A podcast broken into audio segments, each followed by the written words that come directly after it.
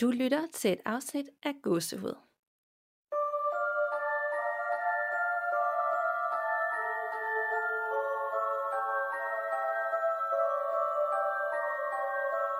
Hej Nana, Hej Danika. og øh, hej derude til alle jer, der lytter med. Og øh, velkommen til episode 85. Vi nærmer os de 100. Det siger vi tit, men det gør vi altså. Ja, og jeg føler faktisk nærmest, at det var sådan i går-agtigt, at vi øh, sad og havde øh, afsnit 50, og jeg tænkte, at det var sådan halvrundt jubilæum, eller det er jo faktisk jubilæum. Og så tænkte jeg, så går det så hurtigt, at vi snart er ved øh, afsnit 100, og så snakker vi om det alligevel faktisk om ret mange måneder, men nu er vi der jo alligevel næsten. Ja, og når vi så har ramt afsnit 100, så kan vi at snakke om, nu rammer vi snart afsnit 200, ikke? Men øh, i dag øh, er det et rent lytterberetningsafsnit. Øh, vi skifter jo imellem de her afsnit, hvor vi har et emne og lidt lytterberetninger, og så har vi bare rent lytterberetninger. Og øh, tit så er det jo de her afsnit, der næsten skræmmer os mest, netop fordi, at vi får læst så meget forskelligt øh, og uhyggeligt igennem de her 7-8 lytterberetninger, vi skal igennem. Ja, altså øh, det er faktisk min favoritting, at blive øh, sådan skræmt af alle de fortællinger, I har derude, øh, meget mere end, end, end de emner, som vi researcher på. Det er meget mere uhyggeligt at læse alt, om alt det, I oplever. Ja, det er det faktisk. Og det er jo igen, fordi det er i Danmark, og det er folk, der lytter med, og vi føler, at vi kender jer, og har en relation til jer. Så når folk, man kender, har oplevet det her sådan, wow, så bliver det bare mere skræmmende. Ja, det gør så. Og det stormer udenfor, øh, og det regner, og det er mørkt, og vi har den perfekte setting til de her lytterberetninger. Ja, det må man sige. Altså, jeg fryser faktisk for første gang i flere måneder i dag, så jeg sidder sådan helt pakket ind i øh, tæpper og dyner og alt sådan noget. Så det er sådan virkelig, nu er vi også ret godt inde, altså i slutningen af september, så det er sådan virkelig spooky season kick-off nu, ikke? Det er det, og det er sjovt, du siger det. Jeg løb ud og hentede et tæppe, inden vi skulle i gang, for sådan, det er da koldt nu, og jeg skal lukke vinduet, og ja, det er den bedste sæson. Ja, det er det. Øh, men øh, inden vi skal i gang med de her lytterberetninger, så skal jeg lige høre dig, om der er sket noget uhyggeligt, siden vi snakkede sammen sidst. Jamen, øh, jeg har hele tiden tænkt, at det skulle jeg sige nej til, fordi der er faktisk ikke rigtig sket noget uhyggeligt andet, end at jeg bliver bare sådan hurtigt forskrækket, meget lidt forskrækket over ting. Øh, fordi at der sker meget rundt omkring mig i øjeblikket, og så har jeg det med sådan at øh, være lidt i min egen verden, for ligesom at prøve at blokere alt muligt andet ud, og så bliver jeg hurtigt forskrækket. Mm. Og så var der bare lige det, at du forskrækkede mig helt vildt meget, da du lukkede på det her program, så vi sidder og optager i. Og lige pludselig sagde hej i mine høretelefoner. Ja, du blev virkelig bange. Det var ja. en rigtig, rigtig god start øh, på i dag. Jeg sagde bare, hej hej. Eller det var måske også lidt højt, jeg sagde det, ikke? men du blev i hvert fald bange. Ja, det gjorde jeg, virkelig. Ja, og så var det også lidt mystisk, at sådan, vi laver altid en testoptagelse for at høre, er der nogle problemer med lyden og sådan noget, og det var der. På øh, testoptagelsen, der var der en masse skatteri og underlige lyde, øh, når jeg talte.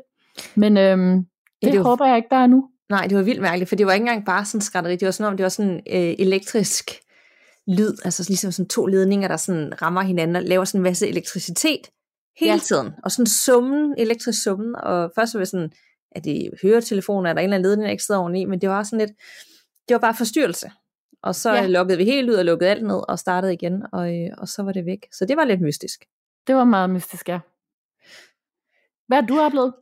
Øh, jeg har ikke oplevet noget øh, mig selv. Øh, jeg har lige været i spa, så jeg er super afslappet og føler, at hele verden bare kan komme an og skræmme mig, fordi der er ikke noget, der kan gøre mig bange, har jeg på fornemmelsen. Det er der sikkert. Ej, Men jeg har fået en øh, historie at vide af et familiemedlem, og jeg elsker, når jeg får fortællinger fra andre, som jeg får Ja. ja. lov til at fortælle videre her i gåsehud. Øh, det er leveret lang tid siden, jeg har fået sådan en rigtig god følelseshistorie, hvor er om mig, du ved, sådan lidt, ja, det er bare de bedste nogle gange, der kommer, og så kan jeg få lov at fortælle den videre. Så øh, er du klar? Fedt, det er jeg. Altså, Yes. jeg håber, håber ikke, jeg har kørt det helt op. Min gudmor går til øh, ude på en tandklinik, tandlæge, ude i ved Ordrupvej i Charlottenlund, øh, hvor hun kommer løbende, og hun sidder så i det her lokale sammen med den her tandlæge, og kigger over på den anden side af vejen, øh, og det er Ordrupvej i Charlottenlund, og, og kigger på de her bygninger og tænker, nej, der er der nogle lejligheder til salg, og det ligner til at være en god størrelse, og det kan være, at jeg skulle undersøge det, fordi hun kunne godt overveje at flytte. Og, øh, og det siger hun så foran den her tandlæge, for de, kider, de sidder og kigger ud af vinduet. Og så siger tandlægen, nej, du, du må for guds skyld ikke købe en lejlighed øh, i den bygning, for det spørger helt vildt. Og så, når man får sådan noget at vide, så tænker man, øh, hvad mener du altså? Så, snak, så stopper man ikke med at snakke om det, så skal man ligesom sige, hvad, hvad mener man det? Ja. Og det viser sig, at i den her bygning på Ordrupvej, der øh, fører det helt vildt, og ikke bare en lejlighed, men flere etager. Og for cirka 10 år siden, så er der en, øh, en ung fyr, mand, der bor der alene. Han har arvet en masse penge på et tidspunkt, øh, og kørt den her lejlighed og har rigtig mange venner. Så er pengene væk, og nogle gange desværre, så, øh, så mister man de venner så, når der ikke er mere sjov. Og han ender med at, at begå selvmord i en af de her lejligheder, og hænger sig selv. Hmm.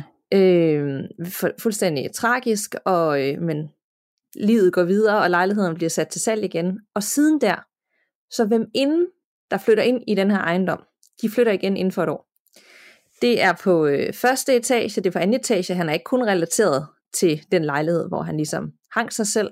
Han går simpelthen igen og øh, generer de her nye folk, og det er altså ikke øh, ligesom os, du ved, der tror på det. Det er folk, der også er skeptiske, det er familier, det er par, øh, det er ældre mennesker. Der er simpelthen ikke nogen, øh, der holder dertil. Og så har der været en masse, fortalt, hun, hun kendte også nogen, der havde boet der en familie, hvor de ligesom havde set øh, hele tiden skyggen øh, af noget. De havde mærket sådan en kold hånd på skulderen.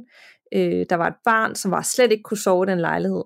Der var et par år gammel, og lige så snart, at øh, det sov et andet sted, så var det okay. Øh, han er blevet set af flere, og så går han også over på den anden side af vejen og banker på dørene derover.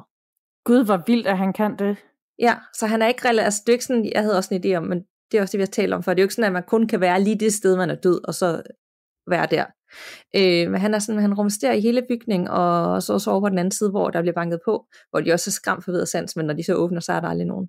Øh. Så øh, ja, så øh, man skal ikke, det er også lidt synd, altså Jyske Bank har faktisk haft stueetagen, og har ligesom stået i den gang, det er måske fem år siden, inden de solgte fra for udlejning og salg af de her. De kunne simpelthen ikke, øh, de skulle hele tiden ved udleje det igen, fordi folk ikke holdt ret længe, så de fik en klaverjant ud. Og det er altså en bank, der valgte at gøre det, fordi wow. der var så mange beretninger, og folk, der forklarede, hvorfor vi flytter, for vi kan ikke være i det her. Øh, de fik en klaverjant ud, og, øh, og hun bekræftede også, at det var så ham her, der havde øh, begået selvmord i en af lejlighederne, øh, og han ville ikke væk. Altså han ville ikke væk, ja, han ligesom hang ved, men hun prøvede at arbejde med det, og så endte øh, Jyske Bank med at sælge det væk, og så betalte de ikke hende mere, og så øh, fik de ham aldrig væk. Og øh, vi har jo talt tit haft nogle beretninger, hvor nogen har begået selvmord, og jeg mindes også, at vi har talt om, at tit dem, der begår selvmord, øh, det er også dem, der tit har den mest frustrerede energi bagefter. Ja. Øh, og måske så øh, har han fortrudt, inden han gjorde det, og han faktisk ikke engang er bevidst om, han er død. Så jeg og tænker, Åh, det kunne da godt være. Altså, ej, ja, også bare på det grundlag, at han begår selvmord, fordi alle ligesom bare vender ham ryggen, og han har ikke flere penge tilbage, og han har sikkert haft virkelig dårlig samvittighed, og mm, ja, har haft det rigtig dårligt. Hvor, åh, hvor er det trist. Det er faktisk en rigtig trist historie, og han måske prøver sådan at sige, hvis han nu ikke ved, at han er død, at han sådan, sådan hey, hvad laver I i min lejlighed, eller hvad laver I i bygningen, eller hallo, og prøver at komme i kontakt med folk, bange på, på dørene over på den anden side. Altså man kan næsten forestille sig den her frustration, Ja, der, der er ved ham. Øh, det er jo ikke sådan, han er, jeg fornemmer ikke, det er sådan en vild hyggelig øh, energi, der bare sådan ved, du ved, sidde og observere, ikke? Altså han, det er jo nok meget frustration og, øh, og vrede, og bare, ja, det er jo vildt sørgeligt, ja. det er sådan ønske, at der var en eller anden, der arbejdede med afdøde kontakt, der ville tage ud på det der sted, både for hans skyld, men også for alle de her familier, der ender med os. Altså det er jo allerede nu, jeg var inde og google, der er jo øh, vildt mange lejligheder til salg i den bygning. Sjovt nok. okay, vildt, altså. Ja, så der fik hun at vide, at hun ikke skulle købe en lejlighed, fordi det gik ikke godt for nogen. Nej, Så øh, det var bare lige sådan en lille sidehistorie, men alligevel, jeg synes bare, det var sådan et, jeg sad selv sådan, og, du ved, når jeg lytter til sådan noget, og de lige i samme by, som man bor i næsten, ikke? Øh, Og det sker så tæt på, at en hel ejendom ligesom er plaget af det. Både folk, der er skeptikere, og folk, der ikke er. Altså, det er alle typer. ja. Puha, altså. Så fik I lige den med. Ja. Og jeg har været inde og google Ordrupvej, øh, og øh, du ved, selvmord og hjem, så følelser og hjemsøgning og sådan noget, men jeg kan simpelthen ikke øh, finde noget, for der er jo som altid meget få danskere, der går ind og skriver, siger sådan noget højt. Ja, helt klart. Jo. Ja. Men øh, inden vi går i gang, Nana, så øh, skal vi lige byde velkommen til vores faste samarbejdspartner og sponsor her i 2021, og det er nemlig Hello Fresh. Og øh, vi er begge to efterhånden ret gavet i øh, måltidskassemarkedet, og jeg har efterhånden prøvet alle, der er. Men øh, jeg synes altså, at HelloFresh de kan noget ekstra, og det kan de af flere grunde. Det er fleksibelt, hvor jeg selv bestemmer, hvad de enkelte dage skal indeholde retter. Så øh, der er ikke nogen dage med opskrifter, vi ikke har lyst til at spise. Og retterne er nemme og overskuelige at lave, og der er simpelthen noget for alle. Og det er været inden du er børnefamilie, du øh, bor sammen med nogen, du er single, eller du gerne vil spise mere fisk, vegetarisk, eller måske bare kalorielet. Og så har de også øh, en del af de her orientalske retter, vi har talt om rigtig meget, for ikke at tale om deres premium retter, når man virkelig skal forkæle sig selv. Ja. Så det er bare en kæmpe hjælp i en travl hverdag, øh, hvor jeg ikke skal opfinde den dybe tallerken og stå i supermarkedet hver eneste søndag og prøve at lave en eller anden madplan. Øh, og vi sparer tid, og vi får varieret mad. Så øh, vi har kun positivt at sige, og øh, vores samarbejde med HelloFresh, det gør det muligt for os at producere gåsehud og betale de udgifter, vi har med udsendelsen. Så endnu en gang tak, fordi du altid støtter os ved at bruge de rabatkoder, vi skaffer til dig. Fordi du får nemlig som lytter af godset op til 725 kroner rabat på dine fire første kasser med koden HelloGH med store bogstaver, hvis du er ny kunde hos HelloFresh. Så det er til dig, der har brug for en hjælpende hånd i køkkenet og gerne vil prøve noget nyt og spare noget tid. Og øh, som altid, Nana, hvad har du fået at spise for det seneste? Jamen, øh, jeg prøvede de der fantastiske fisketacos, som du anbefalede mig sidst, tror jeg, det var, at vi snakkede om det. Øh, og det er jeg også kæmpe fan af. Det skal jeg helt sikkert have igen på et tidspunkt. Og øh, så har jeg taget en af mine favoritter, som er kofter med sådan en couscous-salat. Det synes jeg altid er super lækkert, og det er nemt og hurtigt at lave. Og så med det her, det, det er blevet sådan lidt lidt mere sådan fugtigt og godt i vejret, så jeg fik også lyst til lidt af de der pastaretter, som også sådan, ja, er sådan lidt god efter os-agtig mad, ikke? Mm. Hvad med dig? Hvad har du fået? Øhm, fisketacos igen, og så røg jeg faktisk også på den der kofta, og det var sådan lidt, lidt græsvinspireret, men en rigtig god sådan citron hvidløgsdressing, det kunne jeg virkelig godt lide. Ja, det er altså godt. Vi har jo rigtig meget samme madsmag, kan jeg høre, for vi har også været i pastaretterne, øhm, Og der var også en risotto med sådan nogle friske tigerrejer ovenpå, det smagte mega godt.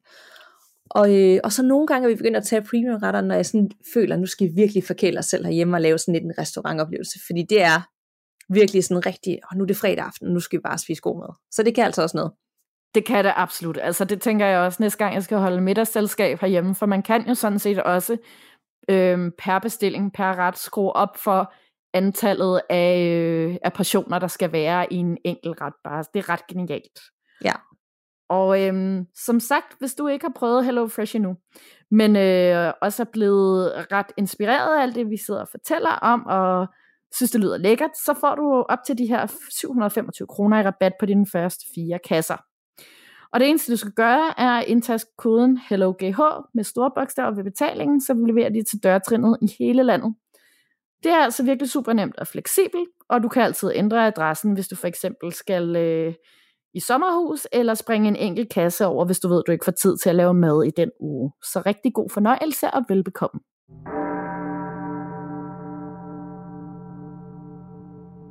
Er du øh, klar til ugens første lytterberetning? Jeg er så klar. Og det er en beretning for S. Hej uhyggepiger. Som alle andre vil jeg starte med at takke jer for en super fed podcast. Jeg elsker, at I kommer så bredt omkring de forskellige emner. Jeg har rigtig mange oplevelser på lager, men jeg nøjes lige med at komme med et par stykker nu. Og hvis I vil have flere, så sender jeg den gerne. For kort tid siden døde min søde gamle farmor. Dagen efter hendes død var jeg med andre fra familien henne på plejehjemmet for at sige et sidste farvel til hende og synge hende ud. Det var en hård dag, men også en dag med lettelse. Hun havde nemlig snydt os et par gange før. Om aftenen går jeg tidlig i seng, godt drænet. I mit soveværelse står min seng sådan, at vinduerne er på siden af sengen, og under det ene vindue er der en radiator. Jeg er lige ved at falde i søvn, da jeg hører det, der lyder som en hånd, der kører hen over min radiator. Det er sådan en med riller i, så I kan sikkert godt forestille jer, hvordan det lyder. Jeg vender mig roligt om og kigger, men der er selvfølgelig ikke nogen. Det er en varm aften, og jeg ligger mig på ryggen og flader ud som en søstjern. Pludselig mærker jeg en hånd ligge sig om min ene ankel. Det var ikke hårdt. Det var mere sådan en berøring, og man gerne vil gøre opmærksom på sig selv. Jeg healer, og jeg også begynder at arbejde med afdøde kontakt. Så jeg mærker lidt efter og finder ud af, at der er en mand ved mig. Jeg får sagt til ham, at det er fint, han er her, men han skal ikke røre ved mig eller lave lyde. Han stiller sig i hjørnet, og der bliver han så stående. Det blev ikke til meget søvn den nat. Og dagen efter får jeg ham ud af soveværelset med det resultat, at han nu bare står ved køkkenet og stiger på mig. Dette fortsætter nogle dage, indtil jeg til sidst vælger, at vi hjælper ham over på den anden side. Men det vil han ikke. Jeg spørger ham hvorfor, og han fortæller, at han er meget ensom. Han døde alene, og han har ikke nogen, der venter på ham. I samarbejde med min mester og min afdøde farmor fik jeg ham dog sendt over på den anden side. Men selve den del er en historie helt for sig selv. For nogle år siden døde min farfar. Og allerede dagen efter havde jeg besøg af ham for første gang. Der skete ikke noget, jeg kunne bare dufte ham. Og det skete en gang imellem og faktisk rigtig hyggeligt. December nærmede sig, og der blev pyntet op med alt, hvad der hører sig til. Blandt andet også en lyskæde. En aften sidder jeg i stuen, og pludselig går den ene kæde ud. Det var en kæde, der var sat til strøm, så det er jo ikke fordi batterierne var døde.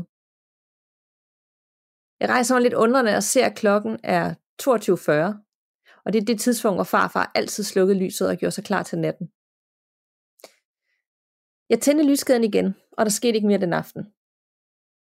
Dagen efter, kl. 22.40, blev den dog igen slukket. Jeg valgte egentlig her bare at gå i seng. Dette fortsætter, og da det bliver weekend, kommer mine børn hjem. Jeg fortæller om de her oplevelser, og min søn han er en anelse skeptisk. Vi går dog ind i stuen og sætter os, og bum, kl. 22.40 slukker kæden igen. Dette sker igen dagen efter, hvor mine børn igen oplever det. Og nu siger jeg dog, farfar, det er så dejligt, du besøge os, men vil du ikke godt lade være med at slukke lyset? Aften efter skete der intet, og der er ikke blevet leget med lyset siden. Jeg har mange andre spændende beretninger, jeg gerne deler med jer. Jeg bor i et gammelt plejehjem, så her sker spændende ting og sager. Vi har også haft besøg af en lille pige og en knap så behagelig mand, men disse fortællinger var vendt til en anden god gang, hvis I vil have den.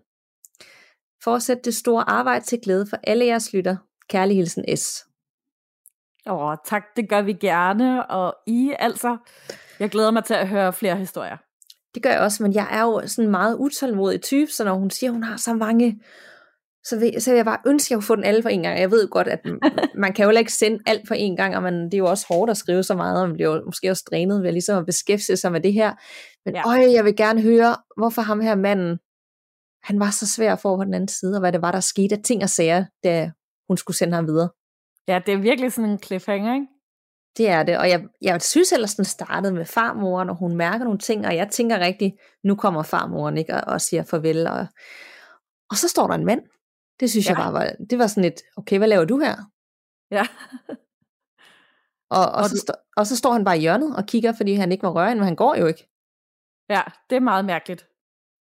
Meget mærkeligt, og, og faktisk uh, super ubehageligt, hvis det var mig, der skulle sove der, og bare vide, at han var der. Ja. Det behøver du virkelig ikke. Men jeg elsker til gengæld den der historie med farfar, der bare slukker lyset hver dag kl. 22.40, fordi det plejede han bare at gøre. Ja, og han bare fortsætter og fortsætter. ja. Og et eller andet sted er det også bekræftende over for børnene, fordi sådan, ja, ja, mor, den er god med dig, ikke? Man kan godt mærke, det tror de ikke på, og så får de selv lov at opleve det. Ja, præcis. Og, og også rart at vide, at når man så siger højt, nu må du godt stoppe med at slukke lyset, nu har vi set, at du kan, og det er super hyggeligt, men ikke mere, at han så faktisk også stopper. Ja, det er også ret fint. så øh, tusind tak for den beretning. Så er vi i gang. Det er vi i hvert fald. Og øh, jeg har en mere her fra Eris, som skriver, hej piger. Tak for en god podcast. Jeg har en lytteberetning, som jeg gerne vil dele med jer. Da min søster og jeg var børn, boede vi i et hus på landet sammen med vores forældre. Huset var delt op sådan, at vi piger havde hele den ene ende for os selv, med et værelse hver, et stort fællesrum imellem dem og et bryggers med egen indgang. Vores forældre havde soveværelse i den anden ende. Min søster må have været omkring 5 år gammel dengang, og jeg er selv cirka tre år ældre end hende. Og om natten kom hun ofte løbende ind til mig, mens hun skreg, at hendes kontor, kontorstol var levende. Dengang forstod jeg ikke, at børn har en åbning til den åndelige verden, som voksne ikke har. Så det er først i mit voksne liv, at jeg tænker tilbage på de nætter med en ristel ned ad ryggen. Hun påstod også, at der sad en mand for fodenden af hendes seng. Han sad der bare med siden til og vogtede over hende. Hun stivnede og turde ikke bevæge sig. Hvis hun gemte hovedet under dynen og kiggede op igen, så var han forsvundet, men han har kommet igen nat efter nat. Det blev så slemt, at hun begyndte at sove på en madras ved siden af min forældres seng. Min forældre havde altid vinduet stående på klem, og en nat hørte min søster en stemme ind gennem vinduet, der væsende sagde til hende, at hun skulle gå ind i stuen og lukke katten ind, ellers ville den blive slået ihjel. Min søster for ind og åbnede terrassedøren, og katten kom løbende ind i stuen med en tyk hale, ørerne tilbage og så meget forskrækket ud. Min søster startede efter disse episoder til børnepsykolog. Psykologen ville have mig med en dag for at se forskellene på vores tegninger, og se hvordan vi hver især byggede små rum og landskaber med plastikdyr og møbler i sådan nogle kasser med sand, som hun brugte i sin praksis. Men der var intet unormalt over det, vi byggede, så hun kunne ikke konkludere noget ud for de her psykologtimer. Jeg selv har ikke set noget overnaturligt i huset, men jeg har hørt vandhanerne i bryggerset blive tændt om natten, selvom mine forældre jo sov i den anden ende af huset. Og jeg har hørt en lille pige synge Se den lille kattekilling fra det sted i entréen, hvor vi plejede at tage sko på om morgenen. Og der, hvor vores loftslem var. Det var en morgen, hvor jeg skulle møde sent i folkeskolen. Jeg husker ikke, hvilken klasse jeg gik i, men det må have været en af de ældre klasser, eftersom jeg var alene hjemme. Jeg skulle til at tage sko på, da jeg pludselig hørte pigen synge op fra lemmen. Jeg glemte alt om at finde mine sneakers og hævde i stedet et par klipklapper frem og skyndte mig ud af døren. Denne episode bliver endnu mere hyggelig nu, hvor jeg vil fortælle jer, at min søster også så en lille pige i fuld skikkelse, som ofte talte til hende, og som ville lege med hende. Hun havde kjole på, og den så lidt gammeldags ud, sagde min søster. Jeg har ofte funderet over, om det måtte være min søsters afdøde tvilling. Tvillingen udviklede sig aldrig rigtigt i vores mors mave. Men hvis det er tilfældet, så giver det jo ikke nogen mening for mig, at hun skulle have gammeldags tøj på. Min far brugte lang tid på at undersøge, hvad der havde ligget på husets grund før i tiden. Normalt er han ikke typen, der tror på ånder, men tilfældet med min søster var så gralt, at han begyndte at tænke i de baner alligevel. Der har dog ikke ligget noget på grunden, som kan give anledning til at tænke, at stedet skulle være hjemsøgt. I dag er min søster 30 år, og jeg selv er 33. Så det er mange år siden, men jeg husker det meget tydeligt. Jeg spurgte min søster for en måneds tid siden, om hun også husker det, og om det ville være okay, at jeg skrev om det til en, i en lytterberetning til jer. Hun husker det, og hun er stadig den dag i dag overbevist om, at det hun så var virkeligt. Mine forældre har ikke boet i huset en del år efterhånden, men de har ikke kunne få det solgt, så de har det stadig. Min søsters svoger Niese og min lille kommende nevø har nu besluttet sig for at flytte derud snart.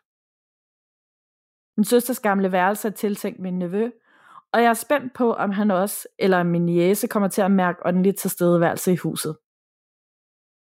Jeg tror ikke, min søster har haft disse ting med i overvejelserne. Dog har hun sagt, at hun ikke følte nogen ond energi fra manden i fodenden af hendes seng. Hun følte nok nærmere, at det var en, som var der for at passe på hende, selvom hun ikke kunne se, hvordan han så ud i ansigtet.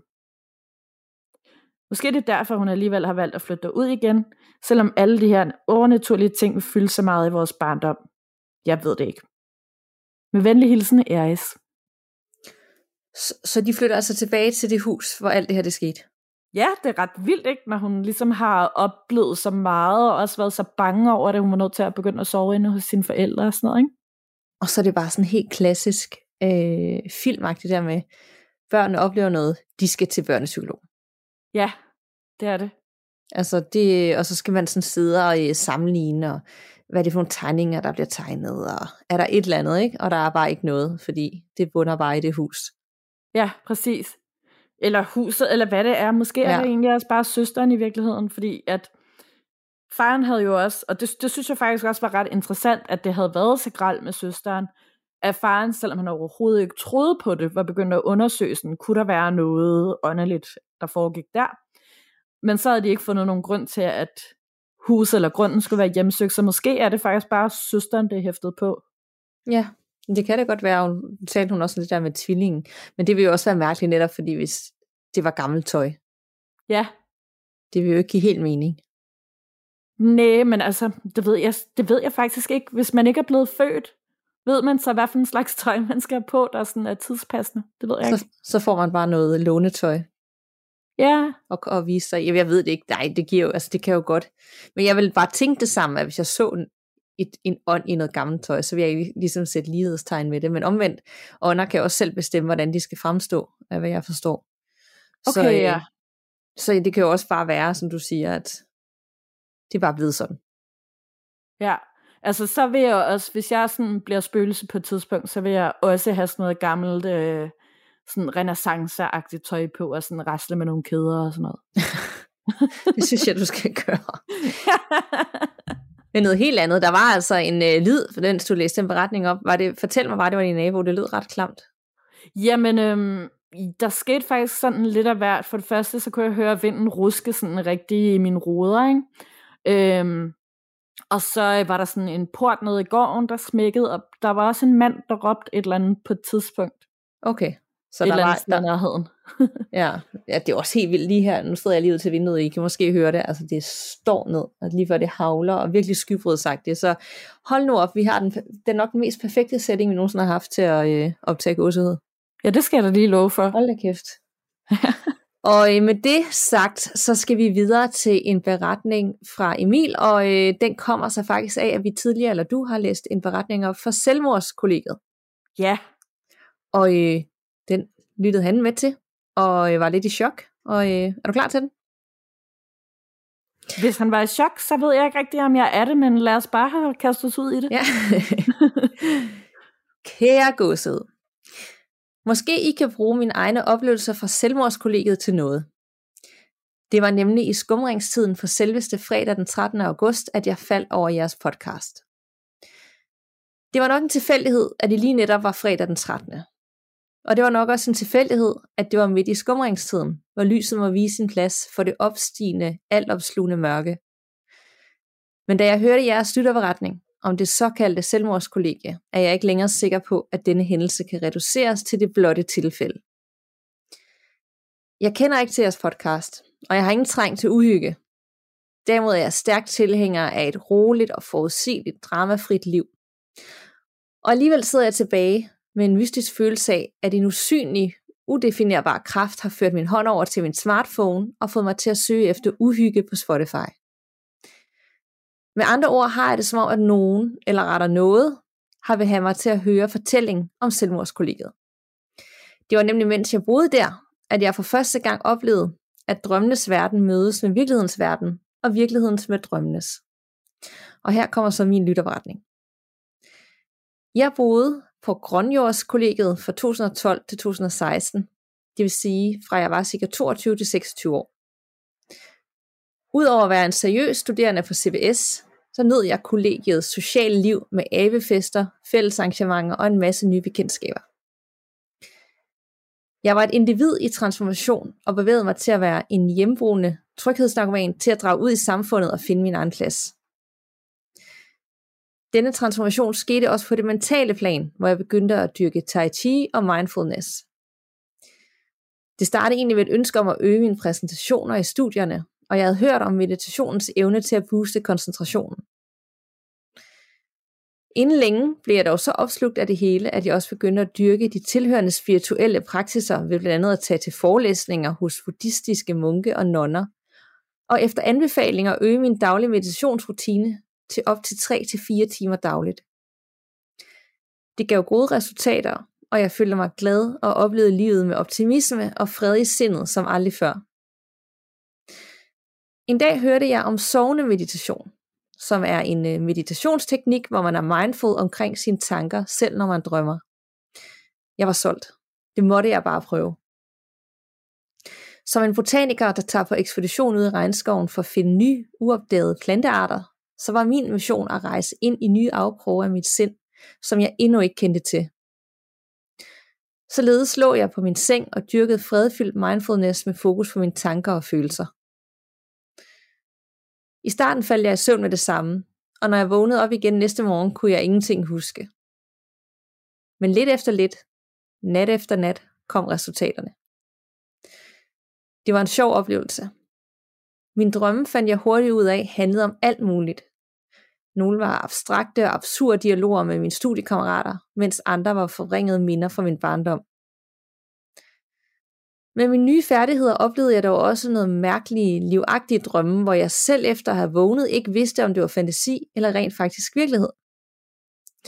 Særligt husker jeg en mærkelig drøm op til min 23-års fødselsdag, hvor min afdøde onkel pludselig dukkede op. Hej Ken, sagde jeg til min onkel. Hvad laver du dog her i min drøm? Han sagde ikke noget, men et lille nik med hovedet rettet mod mig signalerede, hvorfor han var kommet. Jeg fortalte ham, at han lignede Gandalf, den hvide for Ringenes Herre, med alt det lys, der omgav ham. Og det var han enig i, og han grinte. Nå, synes du så, at jeg skal købe mere af den der aktie?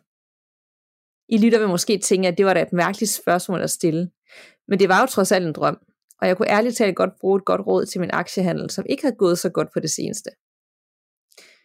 Den aktie er billig lige nu, det kan du godt, sagde min onkel. Om et var han væk, og det samme var lyset, der omgav ham og jeg var tilbage i virkelighedens verden, vågnet op for min drøm. Jeg købte naturligvis ikke mere af den aktie, for hvem fanden baserer deres aktiekøb på finansiel rådgivning modtaget i deres drøm? Det er jo ulogisk.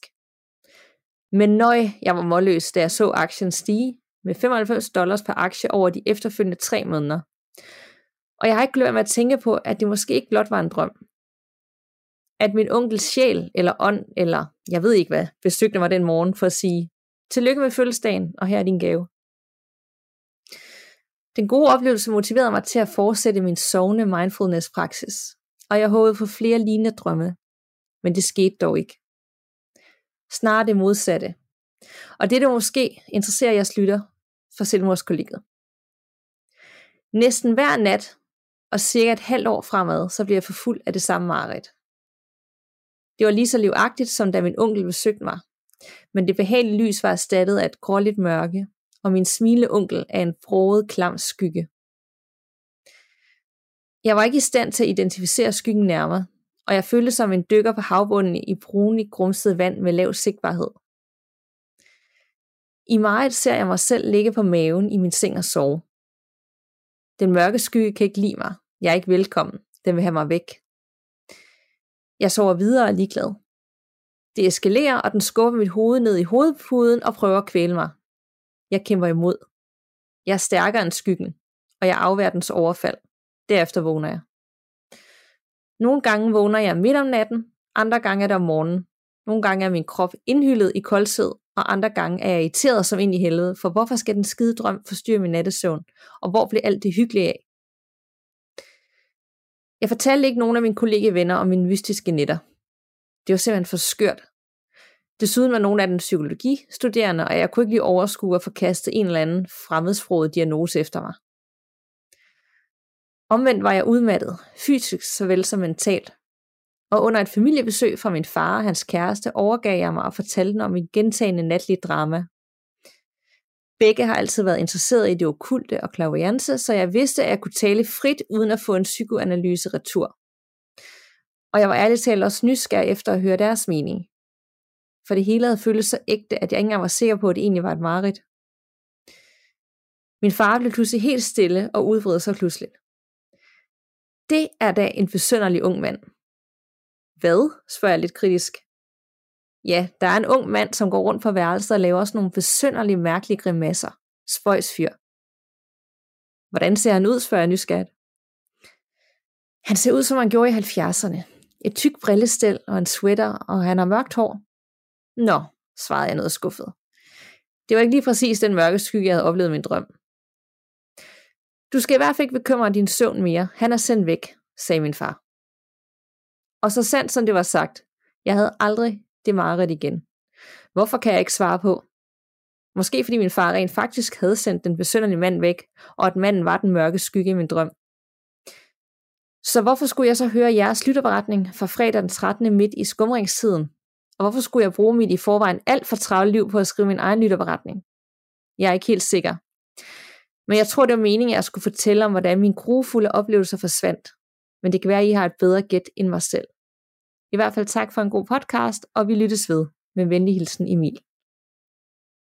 Altså, jeg ved ikke engang, hvad jeg skal sige, nærmest. Er han ikke god til at skrive til gengæld? Jo, helt vildt. Altså, det er virkelig, virkelig godt fortalt.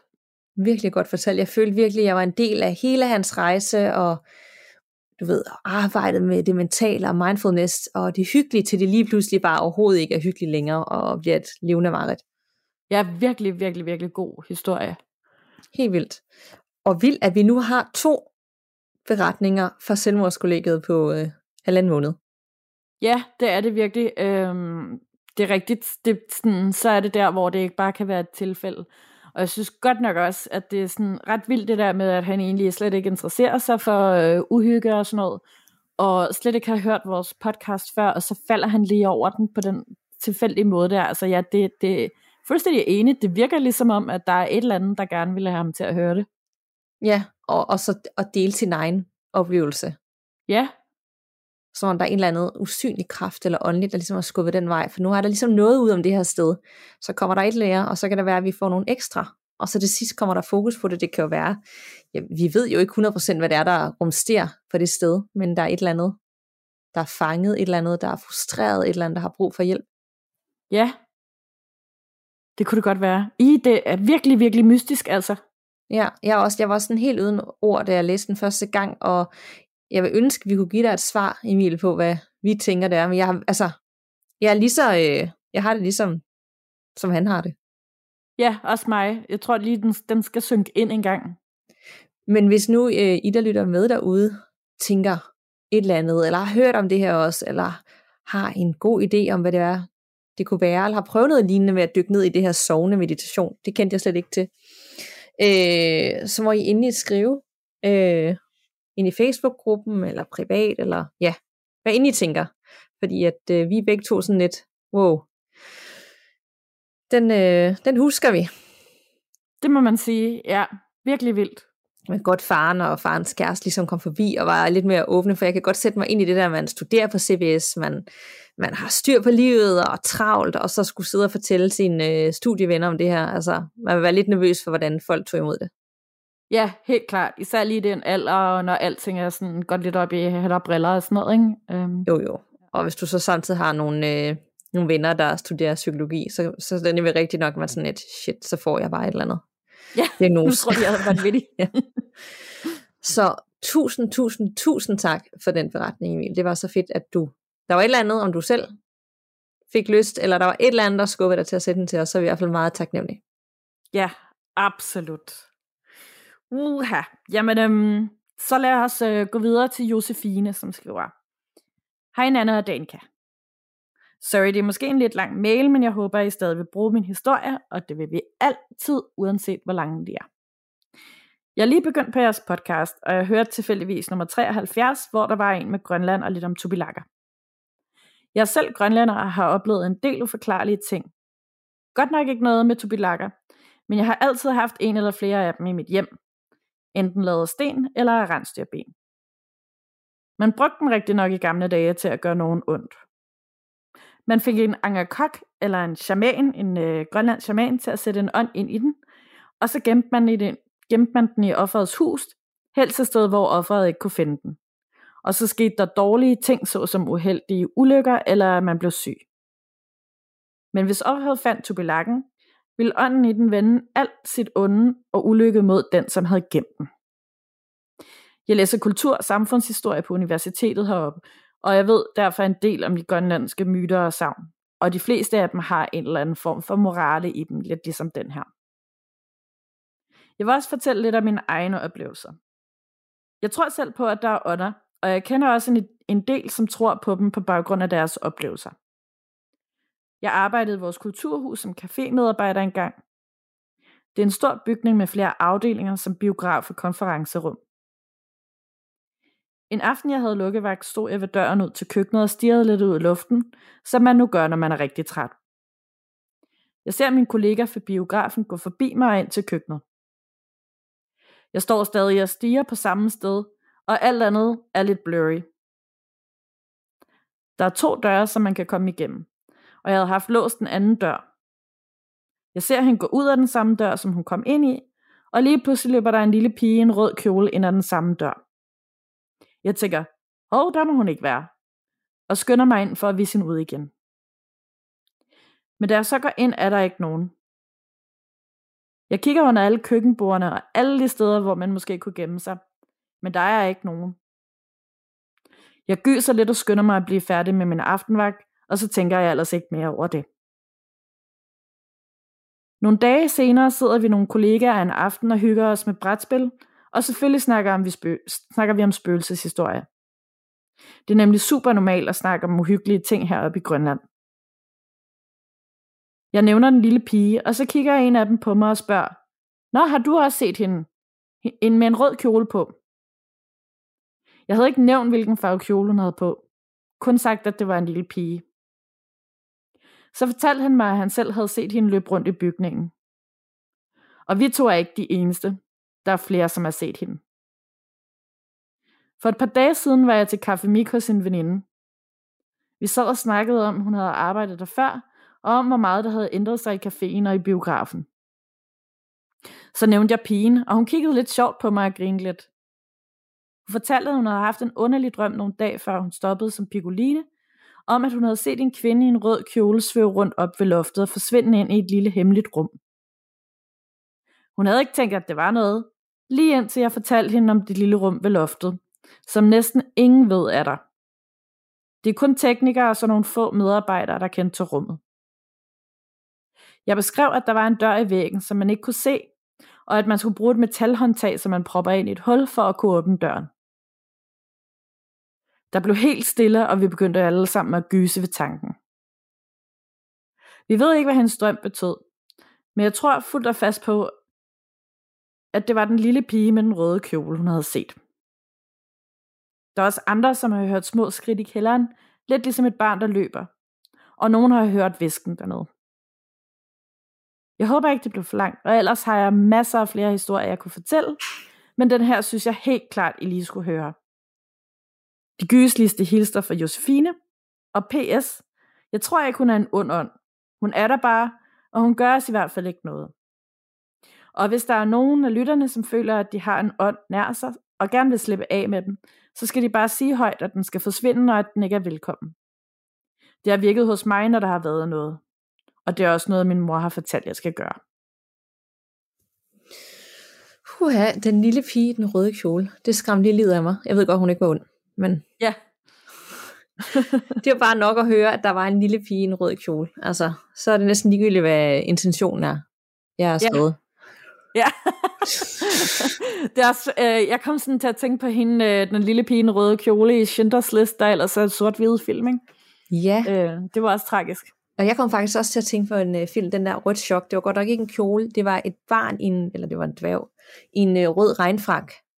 Ja. Der er et eller andet med farven rød, kombineret med noget åndeligt eller noget hyggeligt. Så det er jo også lidt D1, det er jo også en rød ballon og sådan noget. Jeg ved ikke hvorfor, det er jo bare uhyggeligt. Jamen, det er rigtigt. Det, altså, det ved jeg ikke. Det er blodets farve på en eller anden måde, så tit måske er det derfor, det er uhyggeligt i gysersammenhæng. Men samtidig er det jo også røde roser og kærlighedens farve og alt sådan noget. Det er sådan, rød er bare meget sådan dobbelttyd, ikke? Jo, og måske hvis hun havde haft en blå kjole på, eller en lilla, så havde det været mindre uhyggeligt, end den Ja, her eller- røde kjole.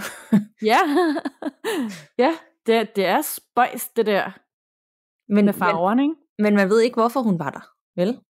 Nej, ikke umiddelbart. Nej, hun var der bare. Ja, Det er meget skørt med det her afsnit, fordi det er bare som om, efter den sidste lytterberetning, vi læste, så var man bare sådan lidt, man er stadig ikke helt paf. Er det ikke rigtigt? jo, helt vildt. Altså, ja, altså, nu klipper vi det ud, men øh, jeg kom da i hvert fald til at kludre i nogle sætninger nogle gange og sådan noget. Jeg sidder sådan helt øh, på tåspidserne, og det regner bare så meget, og jeg er virkelig, jeg sagde til at starte med, der er ikke noget, der kunne gøre mig bange i dag, fordi jeg havde Nej. været i spa, så jeg var bare totalt afslappet, og det er jeg bare overhovedet ikke nu. Nej, så skal man passe på med at sige sådan noget. Ja, i det mindste er det ikke aften og mørkt oven i alt det her, fordi så vil vi da helt være til hundene, så det er nok meget godt. Ja, det er rigtigt. Det er så rigtigt. Nå, men tusind tak for det, og endnu mere spændende med lidt tubilakker. Det har vi jo haft lidt om gennem tiden, Ja, det elsker vi, og vi glæder os til at høre mange flere historier. nemlig. Øh, er du klar til en uh, lytterberetning for Anonym? Ja, det kan du tro. Den er lidt kortere, men uh, handler lidt om noget, vi har været inde på før. Uh. Hej gåsehud. Jeg er lige ved at høre jeres afsnit med Janni Stenter, og jeg vil rigtig gerne fortælle jer om min oplevelse, når det kommer til aura. Da jeg var yngre, kom min veninde ind i vores klasse. Det skal lige siges, at vi gik i 3. klasse dengang. Hun står med sin slinter nye iPad og har en hjemmeside åben, hvor man kan se, hvad farverne på hvad folks aura betyder. Folk stillede sig nysgerrigt op på række foran vores hvide væg og vil vide, hvad deres aura var. Jeg sad og overvejede det i starten og undrede mig over, hvad hun mente med aura. Så jeg endte med at spørge hende, hvordan hun kunne se deres aura. Hun fortalte mig, at det var et lys rundt omkring deres krop, og der blev jeg meget overrasket. Jeg vidste intet om aura. Jeg vil minde jer om, at jeg kun var 8 år gammel. Men det, der overraskede mig, var, at jeg også kunne se det lys og farverne. Det havde jeg altid kunnet, og det var noget, jeg troede, alle kunne. Det var en meget vild oplevelse at stå der og finde ud af, at jeg kunne noget specielt. Vi endte med at stå sammen resten af fritkvarteret og mange flere fritkvarterer og læse folks aura. Det var super sjovt, men aftog selvfølgelig stille og roligt. Jeg stoppede med at tænke på det, man kunne fortsat stadig ikke se auraen på folk. Det er nemmest, når de står mod noget hvidt. Jeg kan stadig ikke den dag i dag se aura, men jeg er først lige blevet bevidst om det nu igen. Jeg har dog aldrig fortalt nogen om det siden dengang, da jeg regner stærkt med, at folk synes, jeg er skør, hvis jeg fortæller det. Derfor var det helt rart at høre jer snakke om det, fordi så kunne jeg jo endelig komme ud med det til nogen. P.S. Fantastisk podcast. Jeg sidder nu her lidt i 12 om aftenen og fanger efterhånden mig selv i at ligge og høre jeres podcast i min seng, mens min kæreste sover ved siden af. Jeg ved ikke, om det er et eller andet selvhed, jeg har, der gør, at jeg frivilligt lytter til det her klokken lort om natten, fordi jeg bliver skide bange hver eneste gang. Knus fra Anonym. Ja, men det var en klassiker, det der med, at man skal skræmme sig selv, ikke? Mest jo, jo. muligt. På det værste tænkelige tidspunkt, når alle andre sover. Ja, præcis. Men Nå, det sikke en cool øh, gave at kunne læse folks aura, og egentlig altid have kunnet det og tænkt, men det kan vi jo alle sammen, fordi det kan vi jo. Ja. Ja, altså det er jo sjovt med det der evner der, som man, man altså ligesom at der er mange, der ser spøgelser og kan mærke ting og sådan noget, så tror de bare, at det kan alle, og så finder man først ud af senere, at det faktisk er noget ret specielt.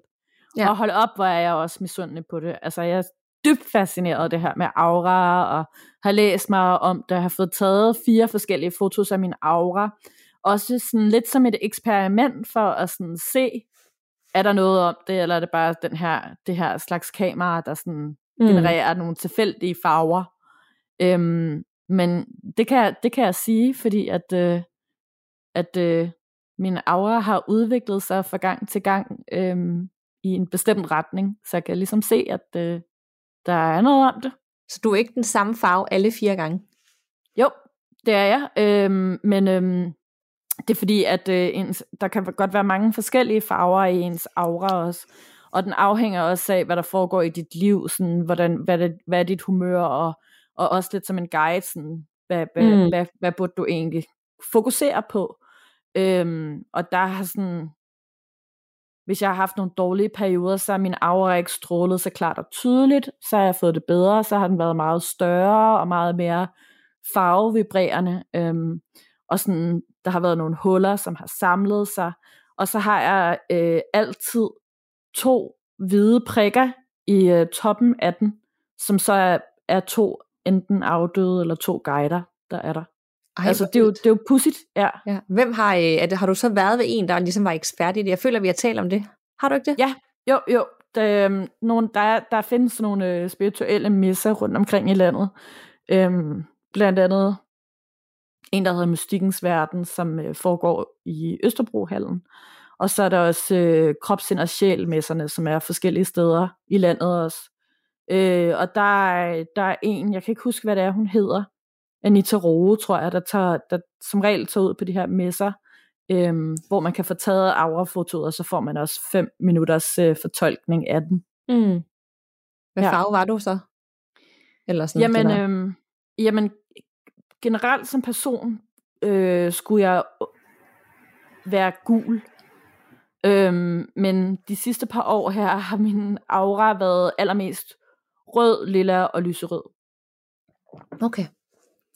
Nå, men det må jeg altså lige få øh, læst op på. Jeg har prøvet det en gang, men der var jo bare én farve den ene gang, så Ja, det lagde jeg. Så var der stod der lidt om, hvad det betød, men det er et par år siden, så, så har jeg ikke rigtig tænkt mere over det siden. Men øh, et eller andet sted.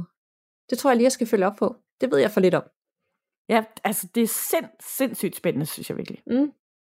Og nu bliver jeg helt lyst til, at, da du sagde de der messer, mystikkens verden, aldrig hørt om det. Øh, det er da lige sådan noget, jeg skal til. Jamen det er det, og det er også noget med ceremoniel kakao og krystaller, healing, håndlæsning, tarotkort, det er det hele. Det er virkelig, virkelig spændende. Fedt. Kakaodelen springer jeg over, men øh, noget, af det, noget af det andet vil jeg gerne, øh, vil jeg gerne øh, høre mere om. Om ikke andet, så må det bare være spændende at gå rundt med og møde folk, som har alle mulige ting, de arbejder med inden for den her åndelige verden. Det er det bestemt også. Cool. Øhm, Ja. Jamen, vi har jo lige et par stykker mere, inden vi slutter af for i dag. Yes, der er en sidste fra mig her, fra Olsen, som skriver hej med jer. Jeg har ikke haft mange oplevelser med det overnaturlige, men jeg har altid troet på, at der er mere mellem himmel og jord.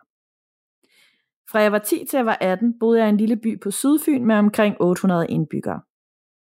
Vi flyttede der til, min mor, lille søster og jeg, da vi skulle flytte sammen med min mors daværende kæreste. Huset, hendes kæreste boede i, var fra 1947, så det var desværre ikke et nybyggeri. Da min søster og jeg rykkede op på første salen, var jeg nok omkring 11 år. Og selvom jeg var den store af os, var jeg nødt til at sove hos hende flere gange om ugen i en del år. Jeg følte konstant, at jeg blev overvåget. Jeg så ikke noget, men mit værelse var stort, og i det mørkeste hjørne følte jeg bare altid, at der var en skikkelse, der kiggede på mig. Jeg tog aldrig kigge grundigt og bare skræk. Så hellere flygte ind til min søster og lægge på en madras, der efterhånden lå der fast. En ting, jeg dog tydeligt husker, er en nat, da jeg var teenager og følte mig en smule ensom. Der dagdrømte jeg, inden jeg skulle falde i søvn, at der var en, der holdt om mig. Jeg lå i min seng, kiggede ind mod væggen og forestillede mig, at jeg puttede med. Lige pludselig mærker jeg noget holde om mig. Tæt. Som om jeg rent faktisk putter med en. Jeg blev iskold, og hjertet var ved at springe ud af brystet på mig. Så jeg fløj op og løb grædende ned til min mor. Siden da har jeg aldrig sovet med hovedet ind mod væggen igen. Heldigvis har jeg ikke oplevet andet, udover den konstante overvågning om natten. Min mors kæreste fortalte dog, at stolene i kælderen rykkede sig af sig selv. Om han løg, ved jeg ikke, men jeg gik næsten aldrig ned i den kælder, og hvis jeg skulle, så løb jeg igennem den. Om det var fordi, jeg kunne mærke noget dernede, eller fordi kælder bare er uhyggelige, det ved jeg ikke. Jeg har også lige en historie mere for det ellers så hyggelige Sydfyn. Denne episode var heldigvis ikke hjemme hos mig selv. Her tror jeg, jeg var omkring 13-14 år. Vi var fire veninder, der skulle sove hos en, der hedder Ravn.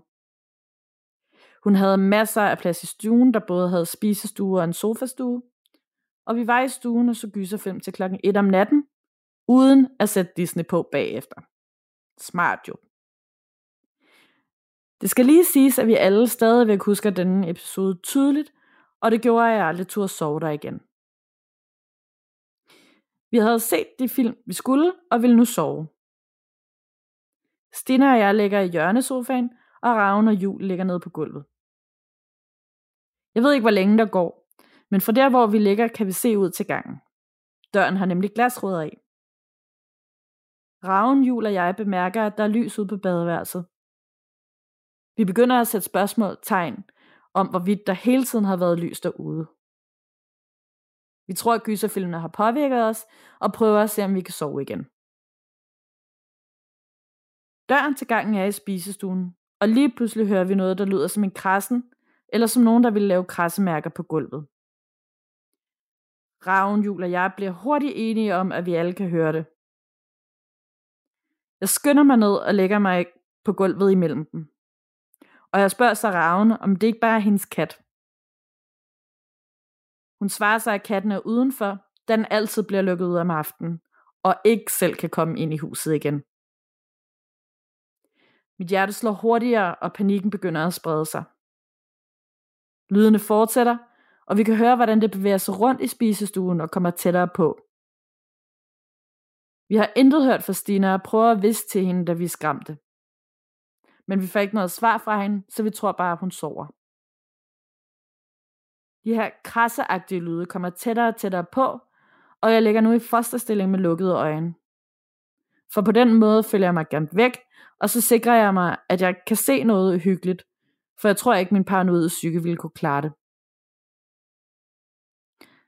Lyden er nu helt inde i stuen, og bevæger sig bag den sofa, som Stina ligger og sover af. Vi prøver at viske igen, og finder så ud af, at hun har hørt alt, hvad vi har sagt. Hun havde bare tænkt, at hvis det uhyggeligt troede, hun sov, så ville alting være fint. Hun flygter ned til os, og lydene stopper lidt. Dog mærker min ene veninde, som ligger yderst, noget ånde i nakken. Som om der er en lige bag ved hende, som ånder hende ind i nakken. Jeg fryser totalt til is, og føler, at jeg kunne både tude og skrige af frygt, men jeg gør ingen af delene. Jeg lægger blot i første stilling med lukkede øjne, og ønsker, at det vil blive dag. Vi ligger alle sammen skabte og vågne, indtil det hele stopper klokken 6, og der kan vi så endelig falde i søvn. Selv nu hvor jeg skriver om det, kommer frygten tilbage. Hvordan min veninde overlevede mentalt i det hus, det fatter jeg stadig ikke. Efter denne episode fortalte Raven, at hende og hendes bror havde hørt børn lege ude på gangen om natten. Og der boede selvfølgelig ikke andre små børn i huset end de to. Jul havde også sovet der engang og var blevet prikket på skulderen om natten. Hun vågnede af det, men så så, at Raven lå og sov. Og Raven var ellers det eneste menneske, der var i rummet. Godt, jeg har aldrig hørt børn. Og godt, jeg ikke bor i den by længere. Jeg er ekstremt paranoid, men jeg har heldigvis ikke oplevet noget lignende siden den nat. Tak for en fantastisk podcast, som skræmmer livet af mig på den gode måde. Med venlig hilsen Olsen. Tak for den. Og det er så vildt, når man har den her oplevelse, hvor man er flere om det. Og det gør det tusind gange værre. Ja, især når alle kan huske det tydeligt, og det ligesom er den her enighed. Fordi tit og ofte, så husker man jo tingene sådan lidt forskelligt. Men når der er den der enighed omkring det, så gør det, forstærker det bare sådan lidt ja. følelsen, ikke? Og man bliver jo kun endnu mere bange, når man ligesom kan tale om det. Var det dig, eller hørte du det? Eller... Og hvis folk så siger ja, så ved man også bare, okay, der er noget om snakken. Ja, lige præcis. Og så er der den klassiske, i starten af hendes forretning, det der med, skal man sove med hovedet ind mod væggen, eller skal man kigge ud i rummet? Ja. og jeg er jo typen, der skal kigge ind i væggen, når jeg sover, for jeg kan slet ikke klare tanken om at kigge ud i rummet, og jeg ser et eller andet. Jeg føler mig mere beskyttet. Og det har hun jo så også gjort, men det gør hun så ikke mere. Nej, er, altså jeg kan også bedst lide at have hovedet ud mod rummet, så jeg sådan kan følge med i alt, hvad der sker. Men, men tænker du ikke, at du, så ikke vil kigge, hvis nu du ser noget? Det tror jeg ikke, jeg ville kunne lade være med alligevel. Altså jeg tror, at hvis jeg sådan lå og kiggede ind i væggen, og jeg ligesom sådan havde fornemmelsen af, at der var noget i rummet, så tror jeg, jeg ville vende mig om at kigge alligevel. Ja, ja jamen det giver også god mening. Jeg føler mig bare meget mere tryg og beskyttet ved at ikke skulle tage stilling til det, der sker, men jeg bare kigger ind i en væg, så kan der jo ikke ske noget. Ja, men det, jeg tror, det er sådan... Altså, man har jo det der kampflugtsystem, hvor at sådan, enten så, øh, så kæmper man, eller også så flygter man, eller også så fryser man. Og jeg tror, det der med at kigge ind i væggen, eller sådan gemme sig under en dyne, det er, det er sådan meget det der fryse element, hvor jeg har det der flugt, der bare sådan, jeg skal bare væk herfra med det ja, samme. Ja. ja, det er faktisk det er jo rigtigt nok. Men det er jo ikke, så, det er jo ikke den der action en. Jeg, jeg fryser bare, det er da ikke sejt. jeg ved heller ikke, om det er sejt at flygte. Det vil nok være sejst at kæmpe, men det tror ja. jeg ikke, jeg tror. Nej, det tror jeg heller ikke. det siger jeg, jeg vil, men i bund og grund, så vil jeg bare ja, ligge i otte timer i den samme stilling, sådan helt ikke noget, sige noget som helst. Åh oh, ja.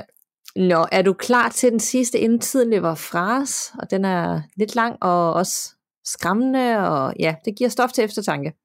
Yes, det kan du tro, ja. Og det er for Stephanie. Hej gåsehud. Tusind tak for en fantastisk podcast. Jeg har først fundet den for nylig, og jeg er allerede helt opslugt. Jeg har en del beretninger gennem mit 27 år lange liv, og jeg har både prøvet afdøde kontakt og almindelig klaviance, og hos klavianten fik jeg at vide, at jeg er det, man kalder et stjernebarn. Og der er en meget lang forklaring på, hvad et stjernebarn er, men det vil jeg ikke skrive om her. Hvis man vil undersøge, hvad et stjernebarn er, så kan en simpel Google-søgning give nogle svar. Da jeg prøvede afdøde kontakt, var det faktisk med i Ud af Hjemme med deres klaverjant. Min far han døde nemlig, da jeg blot var syv år gammel, da han blev kørt ned af et tog. Og så har hun sat et link ind til artiklen, som jeg nok skal dele inde i Facebook-gruppen. Fedt. Nå, men tilbage til mine beretninger. Jeg har en del at tage, så I får et par stykker. Nogle er lange, og nogle er korte. Og I vælger selv dem, I synes er mest spændende. Og jeg har selvfølgelig taget den alle sammen med. Første beretning. Da vi boede hos min mors ekskæreste, havde jeg et værelse, der var bygget oppe på et gammelt loftrum. Det var et gammelt hus, der havde været i familien i flere generationer. Mit værelse lå lige op ad laden med det store hølloft.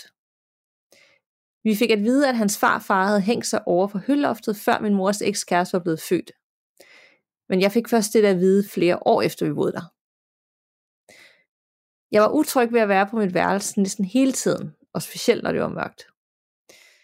Der var en gang gennem loftrummet, som forbandt mit værelse med min mor og hendes ekskæreste soveværelse. Jeg følte sjældent, at jeg var alene, når jeg var på min værelse. Ude på gangen var der en lampe, der tændte ved en bevægelsessensor. Den tændte kun, når man åbnede døren, eller når man gik ud på den lille gang. Og man kunne altid høre, når en af dørene åbnede, da de knirkede og bandt. En aften, hvor jeg lå i min seng og prøvede på at falde i søvn, lå jeg og ventede og drejede mig, fordi jeg ikke kunne sove. Pludselig kan jeg se, at lyset var gangen tænder, men der er ingen dør, der åbner. Jeg tænker så, at det bare kan være noget for loftrummet, der lige har bevæget sig, så jeg tager mig sammen og kigger. Men der er ikke noget, der ser unormalt ud. Og jeg går derfor tilbage for at sende en film på, da jeg er lidt freaked out. Lige da filmen er ved at slutte, så flimmer skærmen, og lyset tænder noget på gangen igen. Jeg bliver simpelthen så bange, og jeg aner ikke, hvad jeg skal gøre. Den eneste vej ud fra værelset er jo igennem samme gang, som lyset bliver med at tænde. Og jeg får til sidst taget mig sammen og løber igennem gangen. Men da jeg bevæger mig igennem gangen, tænder lyset ikke. Jeg var derfor famlet lidt rundt i mørke, inden jeg til sidst får åbnet døren til min mors og hendes ekskæres soveværelse. Og jeg sov på en madras ved siden af min mor den nat. Og jeg havde tit problemer med at falde i søvn, da jeg generelt bare var utryg på mit værelse. Jeg skulle enten sove med lidt lys tændt eller mit tv, og jeg var altså 12-13 år gammel på det tidspunkt. Anden beretning. Den foregår i samme bolig hos min mors ekskæreste en sommeraften, hvor jeg var alene hjemme.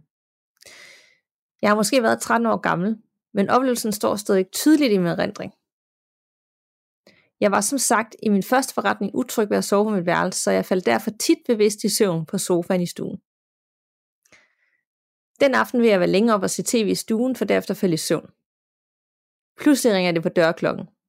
Og det skal lige siges, at vi bor ude på landet, hvor den nærmeste nabo er 1 km væk. Klokken er langt over midnat, og jeg er stadigvæk alene hjemme. Jeg tør ikke gå ud af entréen, og jeg sov ikke mere den nat. Jeg fortalte min mor om oplevelsen dagen efter, og hun havde oplevet det samme. Men vi tænkte, at det måske kunne skyldes, at batterierne var ved at være flade i ringklokken, eller det kunne være en løs forbindelse. Vi prøvede at skifte batterierne, men vi oplevede endnu en gang, at det ringede på om natten, uden der var nogen. Vi endte så med at skifte ringklokken ud med en ny, men det hjalp heller ikke. Så vi lærte med tiden at ignorere det, men jeg er sikker på, at der måske har været et eller andet uforklarligt. Tredje beretning, som er flere beretninger i en forretning.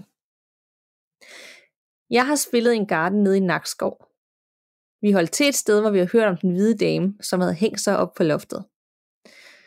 Der sad en nøgle i døren op til loftet, men døren kunne aldrig åbne.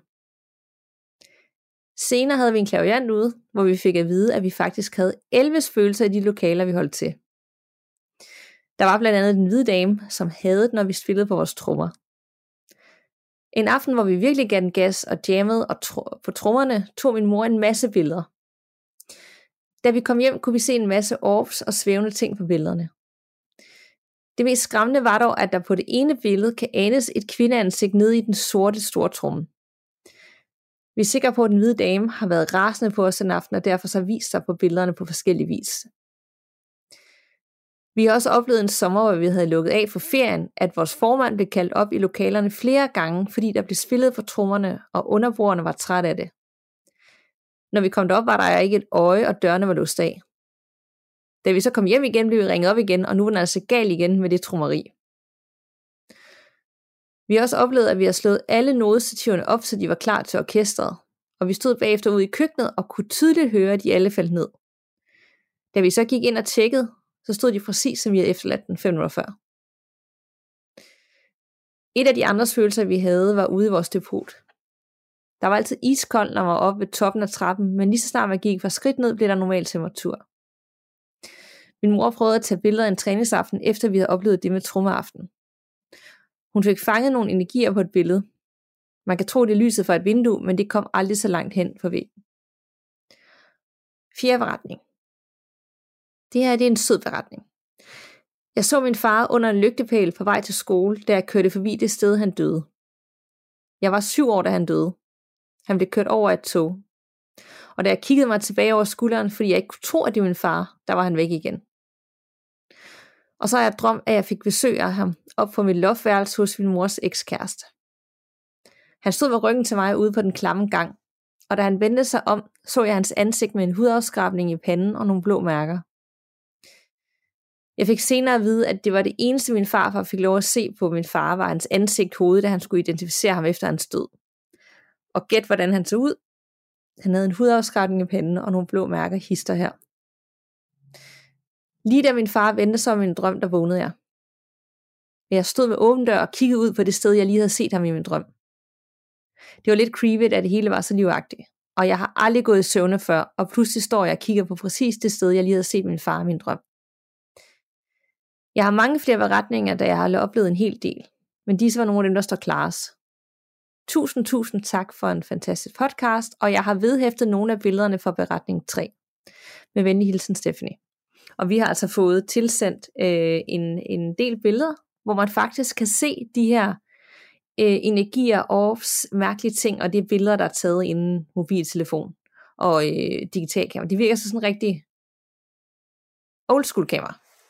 Ej, hvor er det mega spændende. Altså, jeg glæder mig virkelig meget til at se de der billeder der. Jeg vil sige, nu er jeg jo ikke øh, super ekspert i sådan noget, men da jeg kigger på billederne, så tænker jeg, at det ser godt nok øh, mærkeligt med alle de her fly- ikke, fordi det er ikke bare sådan en cirkel. Hvad det? Altså, der, det flyver rundt på billederne. Mange forskellige steder. Som om, at der var en masse i gang. Og det eneste, jeg ikke lige... Nu skal jeg lige kigge igen, for det var først lige nu, jeg lagde mærke til det med, at det der kvindeansigt i stortrummen, det kiggede jeg ikke efter. Det skal jeg lige bagefter kigge igen og se, om, øh, om jeg kan spotte, for det lyder godt nok klamt. Ja, det lyder virkelig, virkelig, virkelig ulækkert. Og øh, altså, det er vildt. Jeg, jeg tænker også, at der må virkelig, virkelig ske mange ting det der sted der. Altså når der er hende der, ja, altså nu sagde Klaverjern jo også, der var 11 spøgelser, men det må da være hæstligt at være hende der, den hvide dame, øh, der synes, det er super irriterende at høre på de der trommer. Og så skal hun høre det, når bandet er der.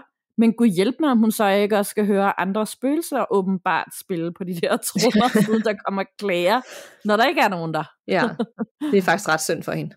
Ja, det er det. Så de oplever lidt af hvert der. Hold da op. Og øh, jeg havde jo også linket til artiklen der med faren, som også er ret hjerteskærende, den øh, artikel. Den ligger ja. ind sammen med billederne, så man ligesom kan læse om, hvad det er, øh, Stephanie har oplevet. Jeg synes, det er mega cool, at hun ligesom arbejder med den verden, og, øh, og også har haft oplevelser, hvor hun har set sin far, og ligesom få svar på nogle ting, især når man er barn, ikke? Altså, det er jo ret mm. traumatiserende, det er det jo altid, men hvis man er syv år gammel, altså, det er jo hele ens verden, det er ens forældre. Ja, det er det jo. Det er virkelig flot af dig også, at du vil dele det med os, øh, artiklen og billederne af ja. det hele. Det er virkelig flot af dig. Det er virkelig flot, og det skal vi nok også få gjort øh, delt videre ind i gruppen. Så tusind, tusind tak for øh, din meget fine beretning, og se nogle ting, du har oplevet. Ja, det må man sige. Så kom vi øh, igennem syv lytteberetninger, og øh, det kan jo være, at du sidder derude og tænker, jeg har også oplevet noget på selvmordskollegiet, eller jeg har også et eller andet, jeg vil fortælle jer om aura, eller whatever overnaturligt det kan være, så kan du sende det på gåsehudpodcast.gmail.com, og det er gåsehud med to A'er. Øh, og husk endelig også at øh, give gåsehud en bunke stjerner inde i podcast-appen på din telefon, eventuelt en anmeldelse. Vi ved godt, vi siger det meget, men det er stor, stor betydning for os, og det gør virkelig en kæmpe forskel. Så hvis du har 30 sekunder eller et minut i overskud en eller anden dag, og vil give lidt tilbage, så vil vi i hvert fald værdsætte det rigtig meget. Nemlig, og hvis du ikke allerede er der, så øh, meld dig ind i vores øh, lukkede Facebook-gruppe, øh, hvor at der hele tiden bliver delt en hel masse ting, og øh, der virkelig også begyndt at blive skruet op for alle mulige events rundt omkring i landet, blandt andet sådan nogle drive-in, spøgelsesagtige øh, øh, huse udenfor, øh, og alt muligt andet. Så hvis du gerne vil følge med i det og se, hvad der sker rundt omkring i landet, så, øh, så meld dig ind i Facebook-gruppen og bliv inspireret. Nemlig, og når vi snakker om de der øh, Halloween-arrangementer, så har jeg meldt mig på et arrangement den 8. oktober, hvor vi skal køre ud på Reffen igennem sådan extreme horror øh, landskab. Og jeg er skide bange allerede. Ja, det kan jeg godt forstå. det er ikke engang ens egen bil. Vi får sådan en gammel lånebil med åbne vinduer, så de kan komme ind til en. Så det bliver mega fedt og mega skræmmende. Men det kunne jo være andre, der også har lyst til at prøve det af. Øh, det, jeg tror, det er fra den 8. til den 24. oktober, hvis jeg husker rigtigt. Og så booker man bare sin billet, og så kan man jo blive skræmt fra liv og død. Fantastisk. Men øh, tusind tak for snakken, Anna. I lige måde. Vi lyttes ved. Og pas på derude. Man ved jo aldrig, hvad der venter bag den næste dør.